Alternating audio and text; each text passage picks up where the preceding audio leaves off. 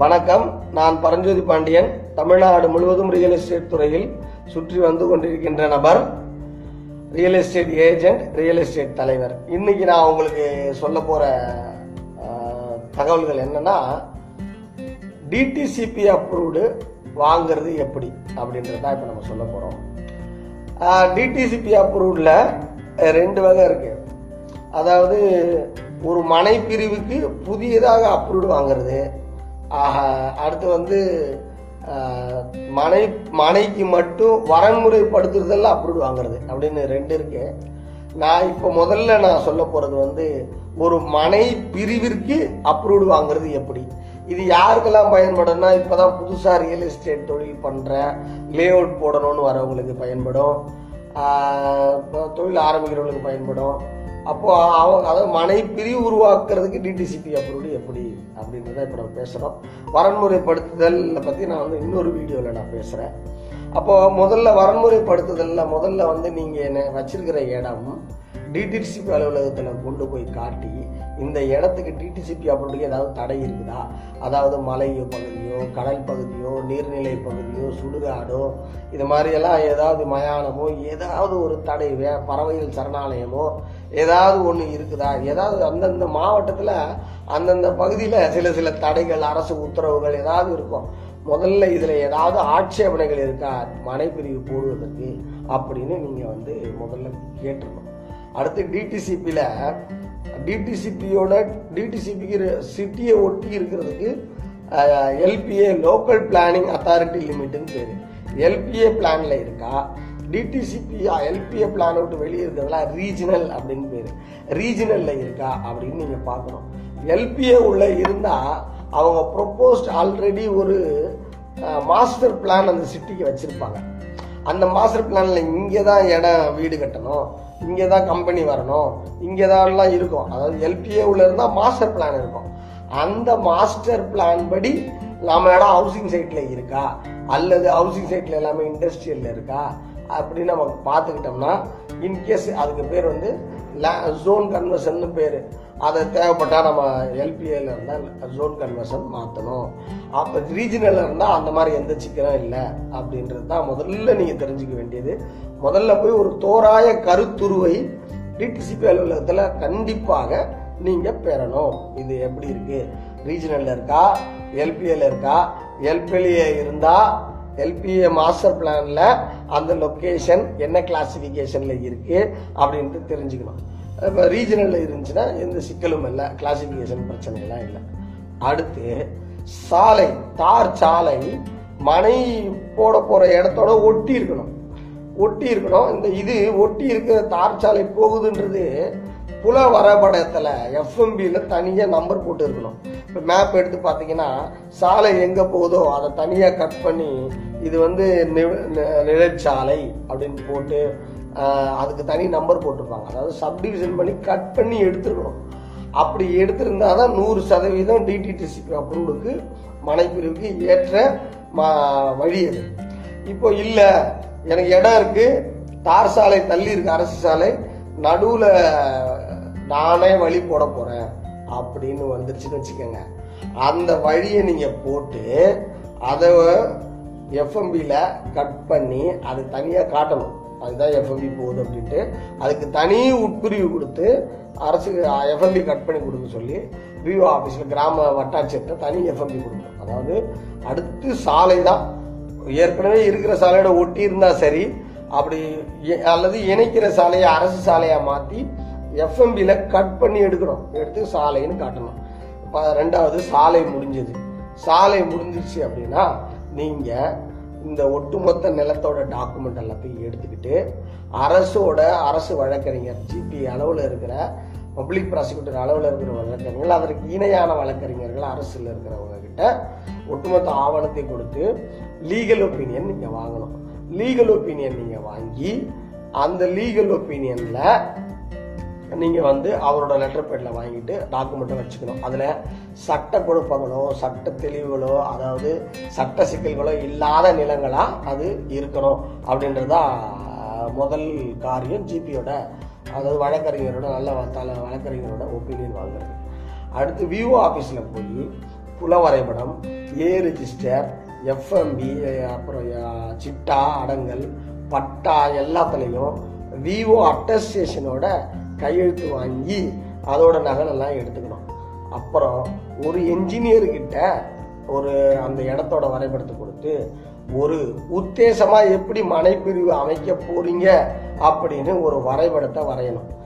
Legal opinion with document VO கொடுக்குற பட்டா சிட்டா அதோட அட்டஸ்டேஷனோட இருக்கிற டாக்குமெண்ட்டு புல வரைபடம் அதாவது எஃப்எம்பி அதை வந்து உத்தேச வரைபடமாக வச்சு வைக்கணும். எஃப்எம்பியை கிளப் பண்ணி உத்தேச வரைபடமாக ஒரு என்ஜினியர் வரைஞ்சிருப்பார்ல அந்த மேப்பு எல்லாத்தையும் வச்சு ஒரு மனு எழுதி டிடிசிபி அலுவலகத்தில் நீங்கள் ஐயா இந்த மாதிரி எனக்கு டிடிசிபி அப்ரூவ் கொடுங்க அப்படின்னு நீங்கள் மனு கொடுக்கணும். மனு கொடுத்ததுக்கப்புறம் அவர்கள் உங்களுக்கு வட்டாட்சியரிடமிருந்து இது புறம்போக்கு நிலமில்லை. இதில் நில அரசு நில ஆர்ஜிதம் இல்லை. இதில் நில உச்சவரம்பு சட்டம் இல்லை அல்லது வேறு நீதிமன்ற தடைகளோ பிரச்சனைகளோ இல்லை. அப்படின்னு வட்டாட்சியர் ஒரு ஆட்சேபனை கடிதத்தை கொடுக்கணும். ஆட்சேபனை இல்லா கடிதம் என்ஓசியை தரணும் அப்படின்னு அவர் லெட்டர் அனுப்புவார். உள்ளாட்சி துறை அலுவலகங்கள் இருக்குல்ல அது பேரூராட்சியோ நகராட்சியோ அல்லது ஊராட்சி ஒன்றியம் கிராமமாக இருந்தால் ஊராட்சி ஒன்றிய அலுவலகத்துக்கு ஒரு கேள்வி பத் ஆம் இல்லை என்று கேள்வி பதில்கள் அடங்கிய ஒரு முப்பது கேள்விகள் இருக்கும். இது சாலையோட ஒட்டி இருக்கா இதில் ஆட்சேபனை இருக்கா பக்கத்தில் பள்ளிக்கூடம் இருக்கா இப்படிலாம் கேள்வி இருக்கும். அந்த கேள்வி பதில் அடங்கிய ஒரு விண்ணப்பத்தை உள்ளாட்சி துறையில் வாங்க சொல்லுவாங்க.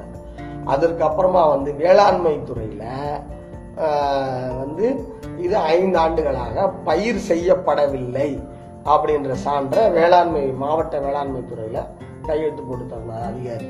ஆக மூணு இடத்துல என்ஓசி போனோம். வட்டாட்சியர் உள்ளாட்சித்துறை அப்புறம் வேளாண்மை துறை. இந்த மூணு இடத்துக்கும் இப்போ வட்டாட்சியர்கிட்ட போனீங்கன்னு வச்சுக்கோங்களேன் வட்டாட்சியர்கிட்ட நீங்கள் மனு கொடுத்தீங்கன்னா ம- மேற்படி டாக்குமெண்ட்டு டிடிசிபி அப்ரூவ் அப்ளை பண்ண காப்பி எல்லாத்தையும் வச்சு அவங்க கொடுத்த பேப்பர் எல்லாத்தையும் வச்சு கொடுத்தீங்கன்னா வட்டாட்சியர்கிட்ட இருந்து தலைமை நிலைய அது வட்டாட்சியர்கிட்ட மண்டல துணை தாசில்தார்கிட்ட வரும்.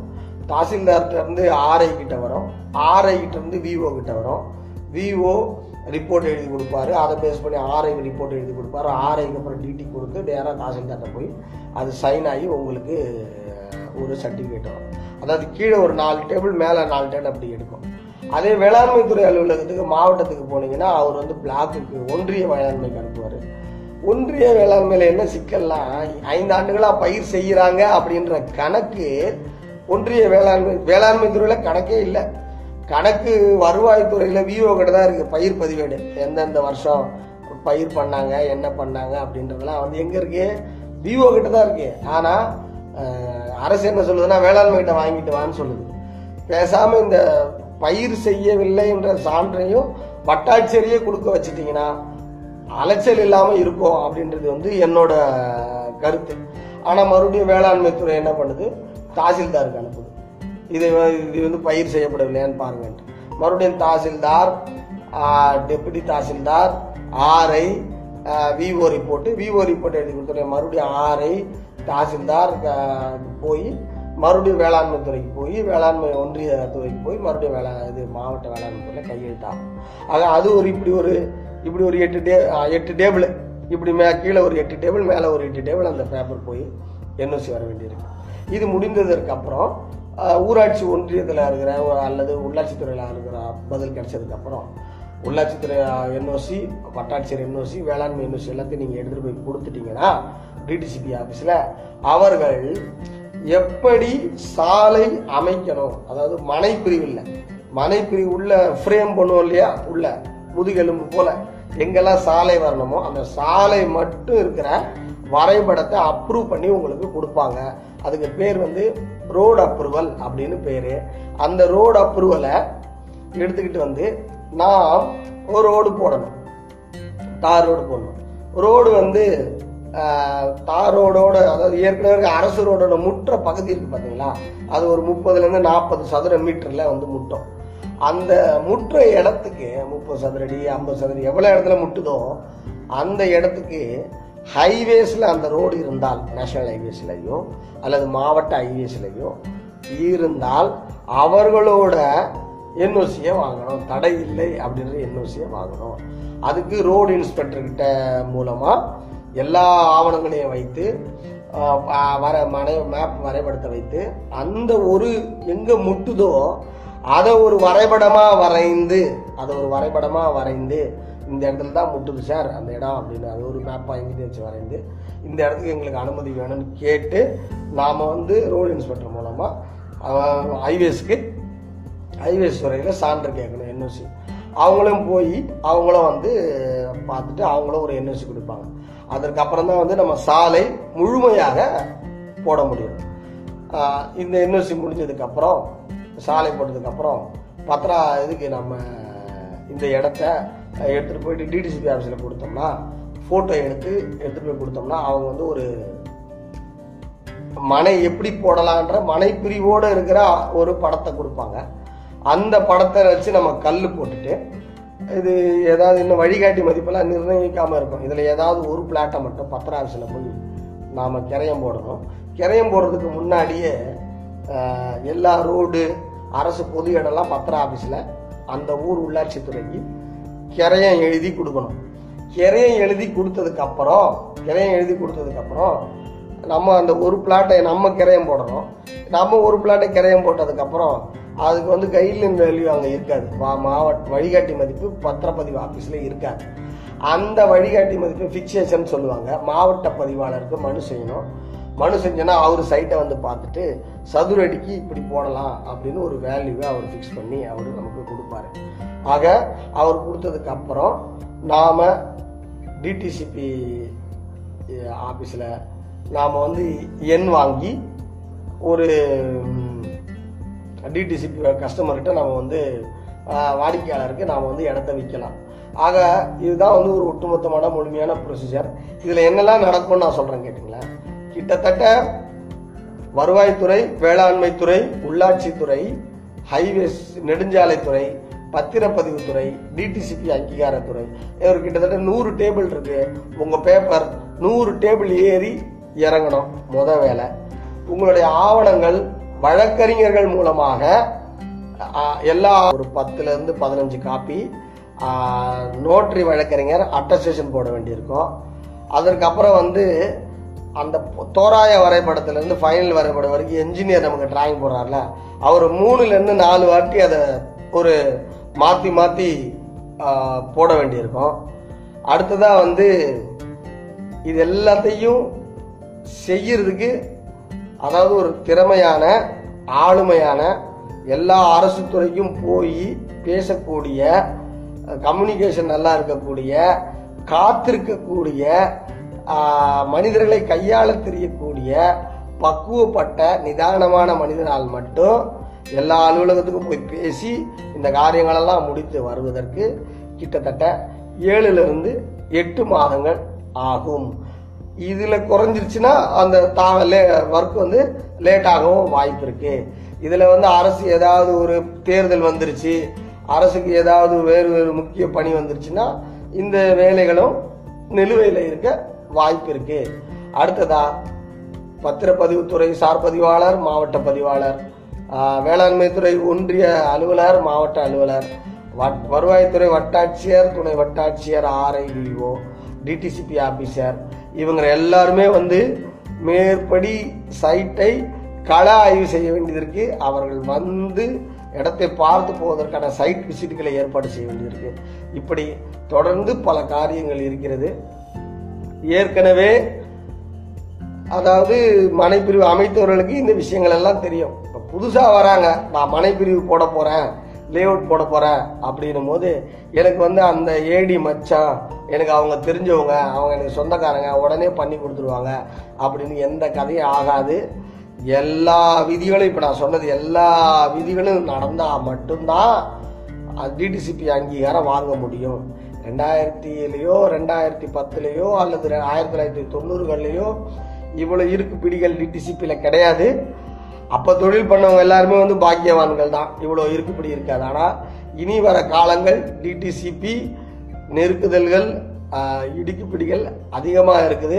அதனால வந்து தொழில் செய்கிறவங்க முதல்ல எல்லா விவரங்களையும் தெரிஞ்சுக்கங்க. என்னெல்லாம் செய்யணும் எப்படியெல்லாம் வந்து டிடிசிபி அப்ரூவல் வாங்குறது நடைமுறை என்னன்ட்டு. அதற்கப்புறம் அந்தந்த வேலையை எப்படி செய்யணுன்ட்டு அவங்கவுங்களுக்கு பிரித்து நீங்கள் அந்த வேலைகளை செய்யலாம். பெரும்பாலும் யாரையாவது நம்பிடுவாங்க. அதாவது நான் இவர் நான் பண்ணித்தரேன் அப்படின்ட்டு.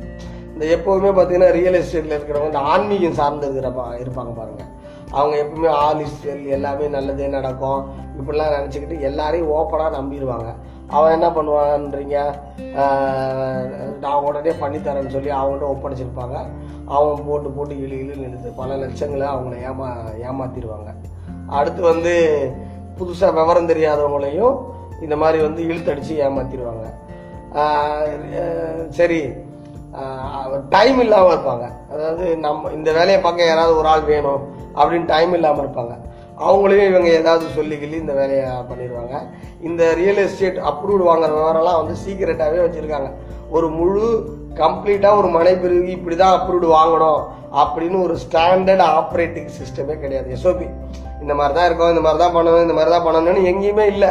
யாரும் சொல்றது இல்லை அங்கங்க கொத்து கொத்தா கொத்து கொத்தா சொல்கிறாங்க அதை வச்சுக்கிட்டு தான் இந்த புதிய ரியல் எஸ்டேட் தொழில் முனைவர்கள் உள்ளே இறங்கணும். அவங்களுக்காக தான் நான் இப்போ இந்த வீடியோவை ஒரு தொகுத்து ஒரு விதமாக நான் இப்போ உங்களுக்கு நான் சொல்லியிருக்கிறேன்.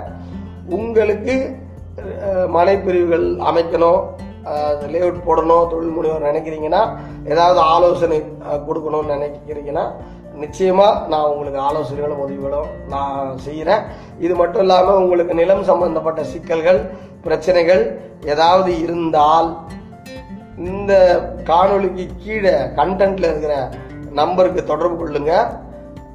நானும் என்னுடைய குழுவினரோ அதை எடுத்து உங்களுக்கு ஆலோசனைகளை வழங்குகிறோம். சொத்துக்கள் சேரட்டும் ஐஸ்வர்யம் பெருகட்டும். நன்றி வணக்கம். ஆவணங்களும் கிட்டத்தட்ட எட்டுலேருந்து பத்து நகல்கள் எடுக்க வேண்டியிருக்கும். எங்களோட எல்லா ஆவணங்களையும். எல்லாத்துலேயும் அதாவது ஒட்டுமொத்த நில வழக்கறிஞர் அட்டஸ்டேஷன் போட வேண்டியிருக்கும். எல்லா ஆவணங்களையும்